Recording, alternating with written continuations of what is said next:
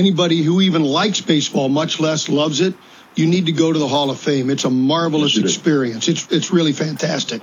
Now, Just avoid it. Just avo- avoid it on induction weekend if you're That's want right. to see everything. That's right. Um, but as far as the system and the constituents, no offense, I'm not on board with the keepers of the game. But that's a separate issue. Relative to how it works, I see your point completely. I really do. Yeah, yeah, and I mean, I, I just, you know, I, it's hard to say. I mean, you know, I always, I always look at a guy when I'm, you know, evaluating players, and, and some of them obviously now you see more of them now than you used to see because you have the interleague play and you have more games on television, and things like that. I mean, I admit there were there were times back in the early days when I was voting when I'd be voting on a guy who played entirely the American League, and I had to look up stuff about him because Yeah. I really just didn't have the eye test about him, you know. But but I always you know, my, my first, and I know statistics are important, and I look at them, and I, I, you know, I do take the voting very seriously. But I do think that a lot of times it's simply the eye test to me. I mean, like when I watch this player play, that I consider him a Hall of Fame player, and it's usually a pretty good yes or no. And if I have to say, well, I'm not sure, then I probably, you know, don't belong voting for him. You know, so I mean, I think because it's, you know, and and I think the other thing about the whole thing is the one thing that bothers me a little bit is as long as we're in the conversation is that I I've never I don't remember any year in my voting career, and I don't remember how many years that is now, twenty something, um, that I voted for all ten candidates. That that you had you you know maximum of ten candidates you could vote for. I don't I've never felt the need to vote for ten. So you know that and people complain about that all the time. Oh, I couldn't couldn't have room for them on my ballot because I you know, I had to vote for ten guys. So I've never had that that problem.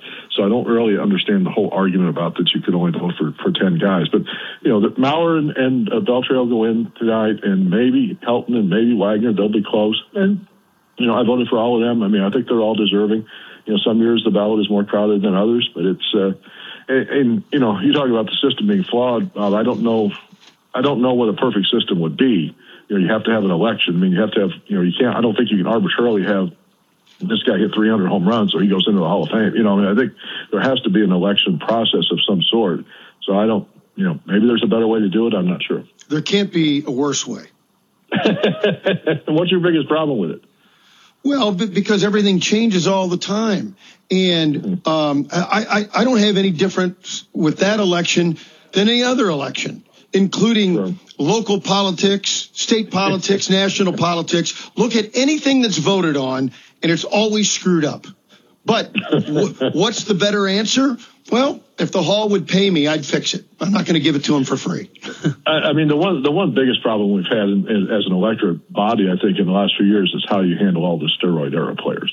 You know, and I think that's you know. Uh, I don't, and I don't know the answer to that either. I mean, I have a pretty consistent record. I don't, I, anybody who that we have 100% evidence of or admitted to using them or was suspended for using them, I've, to my knowledge, unless I slipped up somewhere along the way, I've never voted for them. So, and, and is that the right answer? I don't know. But, Well, you know, vote, did you vote for Helton? Yes. Well, he was exposed as a juicer right here on this radio station. he, he did. I, he did. Wayne Hagin, I'm- who said that Todd Helton told him, told our formerly our own Kenny Strode. Do you remember the the flack over that? And then they all did the backpedal and the cover up, and they sent uh, uh, Jean Pierre out to talk to the media about it and cover it all up. Hey, I get it, but my whole I've got your answer on how to handle the steroid issue. Jean Pierre? Yeah. I, I, I, they're either all in or all out. A few of us caught that. It was great. Yeah, they're e- they're Yeah, either I- all I- I in, picked Rob, or they're all out. And if you say Yeah. they're all out, then they're all out. I I respect. I absolutely respect that. And if you mm-hmm. say they're all in, I'm okay with that too, because they they were playing against each other, and depending on who you talk to, anywhere from 50 to 80 percent of the players in that Correct. Era juiced. Yeah. yeah, we don't know unless you were there and saw it first. first Or hand, or you get know. firsthand. You know, Ken Caminiti told me that. Yeah, right, correct. So Yeah, that's the only way you know. Yeah, the interesting thing is like a guy like David Ortiz did test positive for a banned substance. But he's lovable, Frank. Come Yeah. on. Because of his affable personality, he gets in, and then we have Gary Sheffield with his 508 home runs still waiting to get in. Do you believe he gets in? I think he's going to be short. I think he's going to be just short. I mean, I think eventually he probably gets in with a Veterans Committee pick somewhere along but this is his tenth and final year on the ballot, and I think he's going to be just just short based on you know based on the, what we've seen. They're both you know it's probably just a little about half, maybe not quite, maybe a little over half of the ballots that have been already released publicly. So based on that percentage, it looks like he's going to be just short, but you you don't know for sure. We'll know tonight. A guy like Jim Edmonds, um, will he go the uh, the Ted Simmons route? I don't think you'll have to wait quite as long. But if you had to guess, Rob, do you believe that Jim Edmonds will eventually end up in Cooperstown? I think it'll be close. I mean, I think all those Veterans Committee picks are, are uh, different. And again, you talk about a system that's kind of flawed. It's a it's a special committee appointed by the hall, and it's made up of, of and there's different era committees. So there's different committees every year, different periods of time that they consider, or executives or umpires or things like that. But it's all made up of, of either ex players or major league executives and a few writers on the committee. So if you happen to have an error when you know some of his Edmonds buddies or contemporaries are on the committee that evaluates the ballot that year, he's got a lot better chance to get in than if there's a, a, a, he's on the ballot or up for consideration on a year that he doesn't have friends on the committee. So it's that's you know that's that's always kind of an interesting thing too, is you kind of can tell who's got an odds of getting in on a particular year based on who makes up the committee. It's a rotating committee. It's never the same people. You, I think you can stay on it for two or three years and then you rotate off. So it's it, the makeup of the committee is always a little bit different. You know, uh, going back to a, a, comment you had a little bit earlier, everybody's eye test is different. That's one of the things. Correct. Again, when you're voting, you see a guy and you say boy, that looks, he looks like a Hall of Famer to me. And Frank would go, mm-hmm. eh, I don't think so. Who's right? Who's wrong? I guess it matters when the vote comes out five years after they're retired. But to me, Jim Edmonds had Hall of Fame talent, but injuries and other issues kept him from having those numbers. Mm-hmm. Yeah, I think I think he's close. I mean, I'm not I'm not guaranteeing that he's going to get in or not get in. I think he's close. I mean, I think he's one of those fringe fringe players and if it's a you know, and, and part of his problem the year that he was on the ballot was, I think, now not doing off memory, I think it was 2016. I think it was the year that he was on the ballot. Was a stacked year. I mean, you still had a lot of really good players, and that happens sometimes. Yeah. And then maybe that's the year that you have to vote for ten guys because there's a lot of guys that are deserving on there. So he probably was a victim of that a little bit because of who else was on the ballot, and that's always a consideration too. Like, you know, for example, this year now, if or, or assuming that Beltre and, and Mauer get in tonight, then they're, you know, you don't have to worry about them anymore. And Sheffield will be off the ballot because it's his 10th year. But then you have Wagner and, and Helton. So you got to think they're okay. They're, you know, the two leading guys for next year. He was most, you know, getting the most votes. Andruw Jones will be close tonight. Um, then you got Carlos Beltran. There's we have to start worrying about her at some point. And then you got the new guys for next year, which are the leading two guys are Ichiro and CC Sabathia, who I think are both first ballot guys.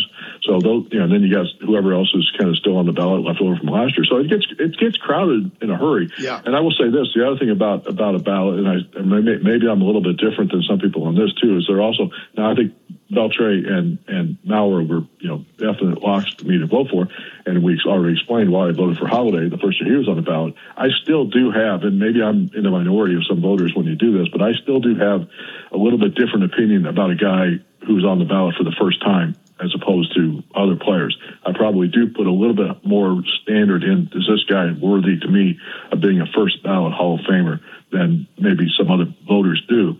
Uh, so there are probably some guys go on the ballot, you know, for the first time that I don't vote for that I then don't end up do voting for in a second or third year. But that's you know, and I know how can you, you say how can that be happening because they just, their statistics didn't change. You know, they had the same year, didn't have a bad year or a good year between now and next year's election cycle. But to me, there is still a distinction to being a first ballot Hall of Famer. That, that I, I hold that a little bit more in high regard than the rest of the players on the ballot. You know, it's interesting about Ichiro and Edmonds. Edmonds has a higher career WAR, and his OPS is 150 points higher than Ichiro. Mm-hmm. And when you think Ichiro, you think, oh yeah, for sure, Hall of Famer. And then Edmonds with that really weak showing on the first ballot. Yeah, you also, I mean, Ichiro is going to be a special case because I do also think you have to take into account everything he accomplished in Japan before he moved okay. to Major League Baseball. You know, I mean, I, I, do think the Hall of Fame is, is basically, you know, for the major leagues. I realize that, but I think there are going to be a few special cases that come along, uh, and, and, you know, with Japanese players. And I think, you know, Ichiro is was one of them. Ohtani will be you know, obviously Ohtani's going to be, you know, slam dunk too. They, whenever he ever becomes eligible, and not everything he's accomplished in the big leagues too. But and, and, let me interject here. I guess I'm being Mr. Negative or Mr. Contrarian today. You know, you That's can look, you can look at, you can look at WAR and and uh, OPSs and OPS pluses, but it's biased against guys that don't hit for power. And mm-hmm. I don't think that is necessarily a negative. Here's a guy that had 200 hits in a year, one, two, three, four, five, six, seven, eight, nine, 10 years straight. 10 years straight. Two batting titles, uh, stolen base title, MVP, rookie of the year. Um, I, I, don't think there, there should be no question. And forget the OPS. It's just biased against uh, biased against non-power.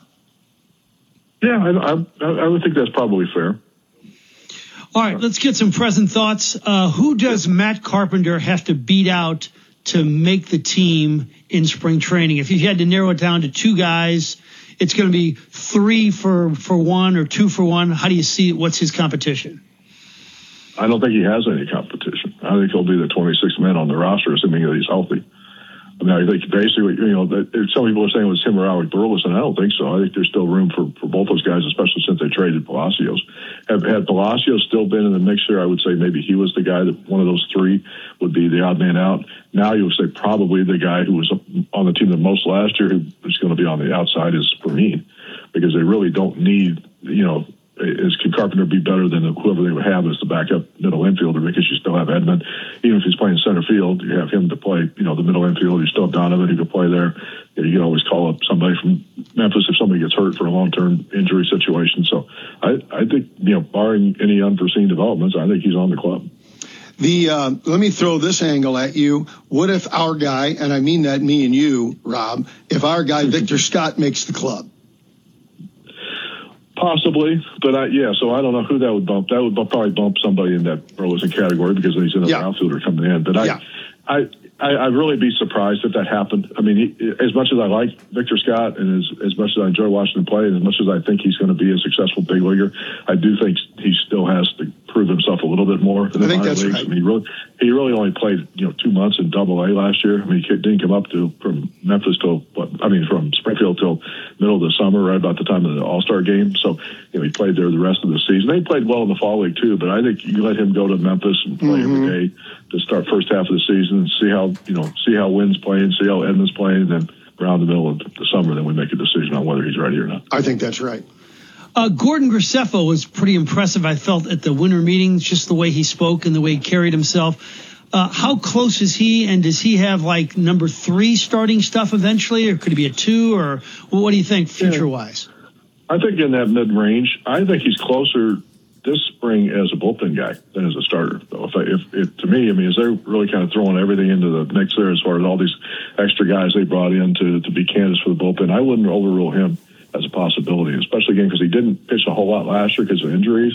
So maybe he's a guy you could kind of you know bring up as a bullpen guy and and get him again some experience and some innings, and then worry about extending him a little bit in the future when you have more needs for a starting pitcher. But um, yeah, I don't think he's ready to be a starter in the big leagues right now, but I think maybe by the end of the year, but I think he possibly could be a bullpen guy right now. Good stuff, sir. We greatly appreciate your time. What do you have coming up next? We saw your Hall of Fame column. What's next for you? Are you headed to spring training soon, or we are headed to spring training middle of February, about the time that the workouts begin. Working on a couple other uh, other things, starting to get ready, kind of for some pre pre spring training stories. So, started doing some podcasts. We'll have one of those up later this week. So, stuff like that. He's a great follow on Twitter, especially on game nights. Rob, we appreciate your time. Thanks so much, sir. Anytime, guys. Talk to you soon. See you, Rob. Rob Rains joining us.